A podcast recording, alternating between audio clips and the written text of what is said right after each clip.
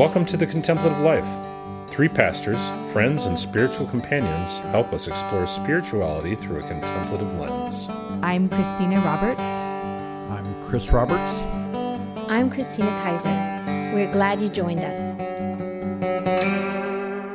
Hello, it's great to be with you.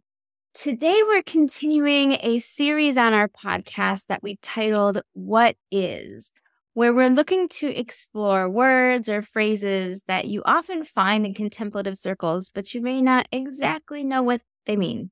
And so for today, we're taking some time to talk about Visio Divina, a form of contemplative prayer that has a cool name, but it's possibly intimidating, which is why we're talking about it here. So if you break it down, that word visio is related to vision, as we would understand. So related to sight and seeing. And then that second word, divina, is related to things that we might call heavenly or things that are divine, things that are beyond ourselves, connecting to our inner wisdom.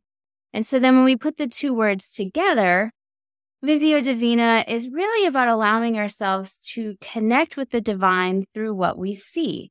It's sitting with what we can see, not moving on too quickly, but taking the time to notice what's stirring in me, what's coming up as I see this thing, and what is the significance of that. And so I really love this form of prayer because I spend a lot of time with words for work. And I absolutely love words. I love word puzzles. Words are the greatest. But sometimes, and particularly, I think when it comes to God, I just want to break from words. I want to just be in presence. And so I've been amazed at how meaningful this form of prayer can be because these things will stand out that I hadn't premeditated. I wasn't thinking that's where the time would go. And so whether it's an image outside the window or a picture or a series of pictures or an icon, it's just what it is. You sit with the image, it captures the attention, or some small thing about the image is capturing the attention, and we connect with the divine around that. Why is this coming up? What might God be trying to say to me? And it's often very surprising, the wisdoms that come out. So that's a brief introduction to Visio Divina. With that in mind, I'm actually really looking forward to hearing what comes to the surface for each of you as we talk about this today. I think one of the things that comes to, my mind, I think whenever I first heard of this, I was a part of a faith tradition that had clear boundaries on what is acceptable, what is appropriate ways of knowing God and seeing God or interacting with God. And I remember going through seminary and seeing ways that have been divisive over the course of history. And I thought, oh, this is this has been one of those more modern ways of praying that ha- has been divisive. And I think some of the things that they said about why it's divisive is because it doesn't use the mind, it uses the imagination. And so there's almost this hierarchy of the ways in which God speaks to us. God speaks to us mostly through our mind. And if we allow God to speak to us through our imagination, that's when we get in trouble there's a loosey goosiness to that, or wh- however you want to say it. And I think having that sort of conflict or an interaction with it, I think one of the things that was super powerful for me is finding out that Christians have been experiencing God in this form of prayer for thousands of years. It's been uh, a practice of the church, the Orthodox Church, for a, a, very long time. And it's only in the past 200 years that we've given caution to this way of knowing God. And so I think that's one of the things that comes up for me. But I think I, I want to explore more of the values that we put on the ways in which we allow God to speak to us. I think you can find that in many circles. I think in the Western world, we are very head centered. We want to know God through our mind, illumination. And so I just bring that up. That's what comes to my mind right off the bat. What comes up for me is a contemplative group that I was part of years ago. And one of the weeks, my friend had visited an iconographer about an hour away from Madison. And so she came back and she had her own collection and had borrowed these different icons. And so she had the room set up with a bunch of icons and she invited us into this meditation of icons. And sometimes, and, and my friend has an Episcopal background, and I grew up with icons as an Orthodox. That was definitely part of our faith. But sometimes when someone who's not part of your faith highlights an aspect of your faith, you see it in a whole new way and with fresh eyes. And so experiencing icons with a group of people that had never experienced it before was really beautiful. And so she was guiding us through as okay, as you're see which icon you're drawn to and then spend and she had a little a, a bell or something that indicated the time that we were to spend there and then we could move on to another icon. And so she had these prompts of notice the eyes. And as you're focusing on the eye of the icon, what are you noticing? And of course, a tradition is to have candles in front of the icon because the icon is it's a piece of art, it's static, but a candle is like a living flame representing the light of Christ in front of the icon. And so you're having the flickering of the candlelight with the icon and encouraging us to look at these different ancient, beautiful paintings. And it was so wonderful because I'm sure these were some of the exact icons that I had seen as a kid growing up or whatever, but somehow experiencing that in that moment with these people brought fresh eyes to me. And so building off of that of what are our modern icons and can we take modern photos and and replicate the same idea of that that visual engagement so i think for me that's what comes up and, and I, i've appreciated visio divina for years and i think that practice of it only continues to enrich my life I love that you're sharing one of your first experiences because it, it brings me back to one of my first experiences, which was at a retreat where these series of pictures were offered to us. And one of them in particular just caught and it became this meaningful story almost. That one picture could become a story. I will also say at the same time, it set me up to have a lot of hope or expectation for what this could do for me. So I went home to do this very same thing and I found maybe a sculpture or something on some website about contemplative stuff and I got nothing out of it, which was so disappointing. I didn't know what to do with it. And so it did take a little bit of uh, learning because I think that fear of what if I get nothing is such a big deal. When we have that question about anything, much less with Visio Divina. And Chris, I think you're bringing up a great point that the imagination is involved. And so that can feel really scary for us at times. And in a way, it has been in relaxing and not expecting a specific outcome that I've been able to really embrace it. So I went home with a lot of expectation after that and then had to like, I had to take my time. I had to take the journey. I love the different ways that you guys have shared your story and how you've engaged with Visio Divina. I, I think I've had to grow in this and I love it, even hearing your guys' openness or and being confronted with my own lack of openness. But I think openness to, I think if you translate Visio Divina, again, it's like divine, divine seeing.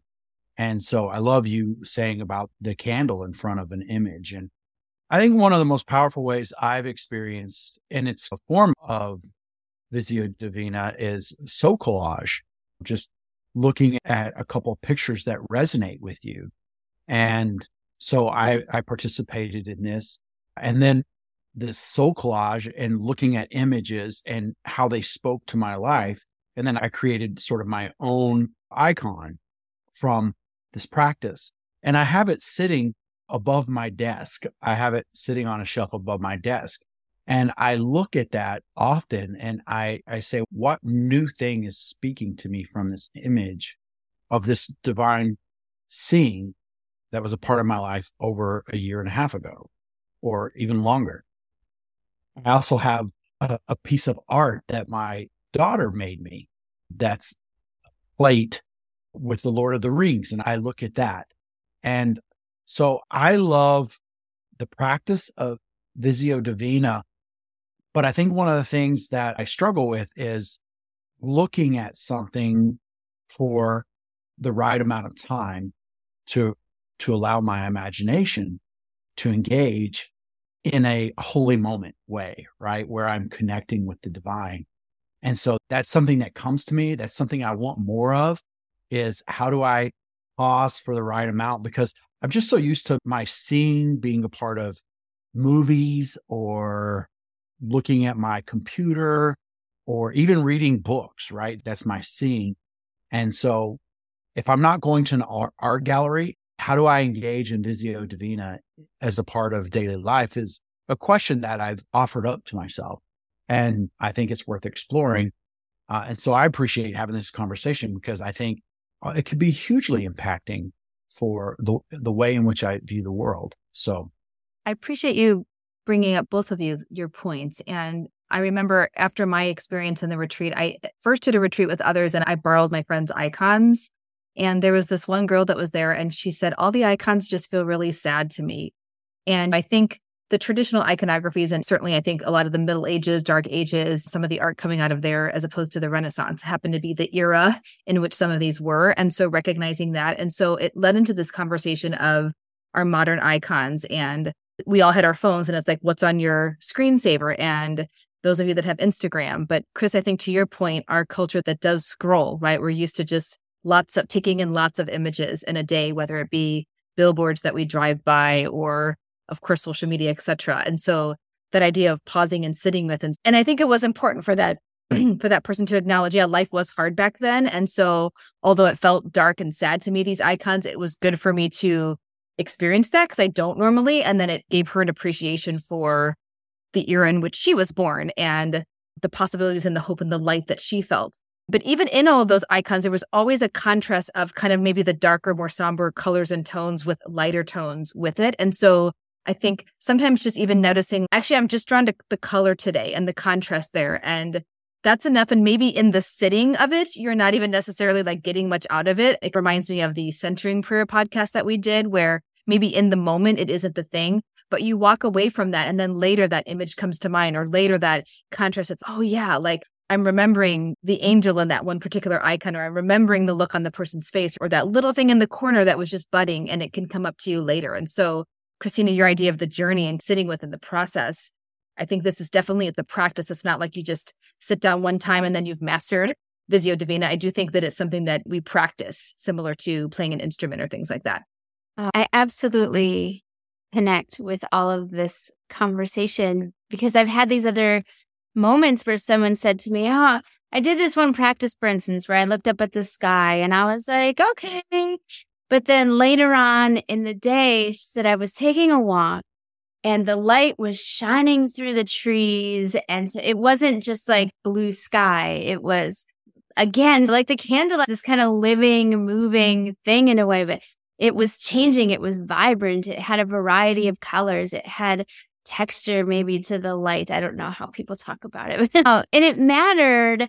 And I do think, like you're saying with the practice, that there is something to how this creates a transformation or a moving or a change on the inside that eventually works its way out. And this is true of seeds too, right? Something is sprouting and it's growing its roots slowly before you ever see anything come on the surface start to sprout on the surface. Thank you. I appreciate that. I think one of I appreciate you saying that too, Christina. I think one of the things that comes to me is in what ways was I engaging in Audio Divina and I was unaware? In what ways was I engaging in Visio Divina and I was unaware that I was doing so? And when you ask that question, the where did God show up in the things that I was looking at?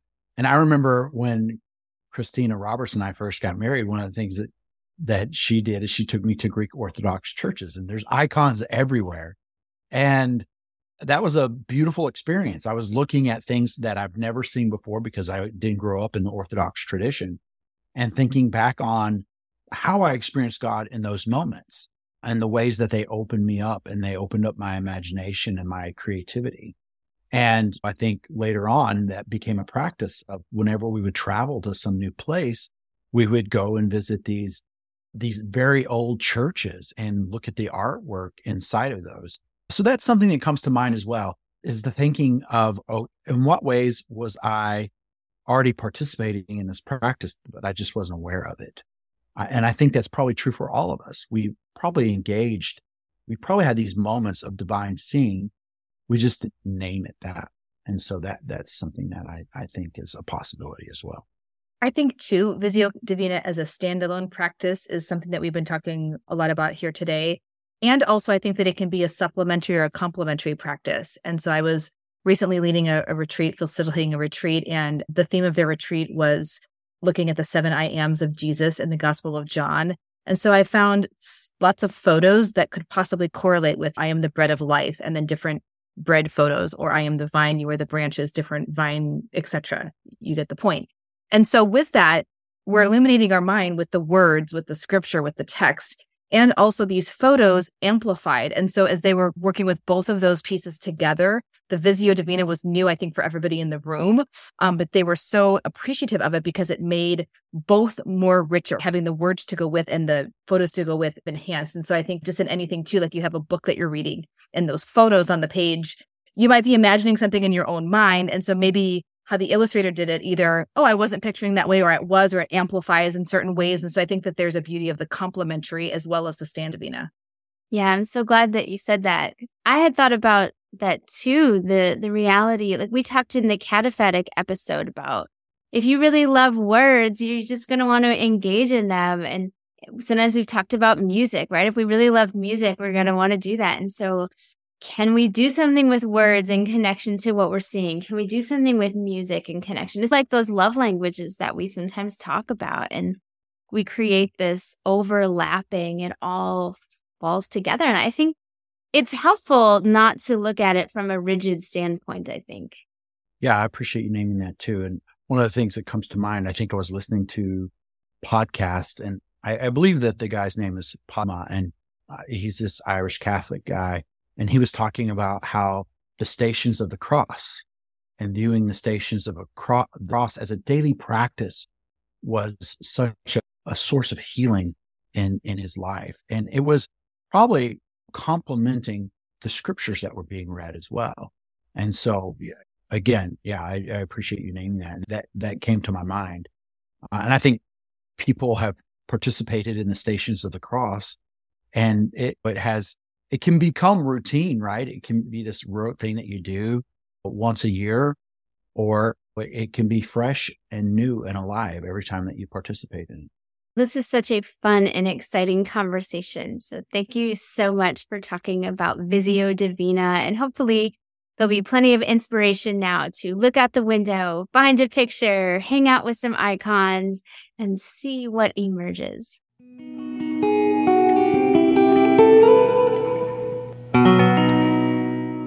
And now is the time in our podcast where we take a moment to talk about what we are into. What are we into today? I am into winter vests. And so I used to see active people with like vests, and I'm like, how is that keeping you warm if there's no sleeves on it? And judged it.